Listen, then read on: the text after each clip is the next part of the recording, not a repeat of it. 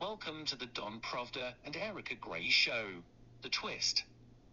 Evan lived in Russia for six years, and he was a reporter basically covering Russia. But I want to talk to you a little bit about worldview.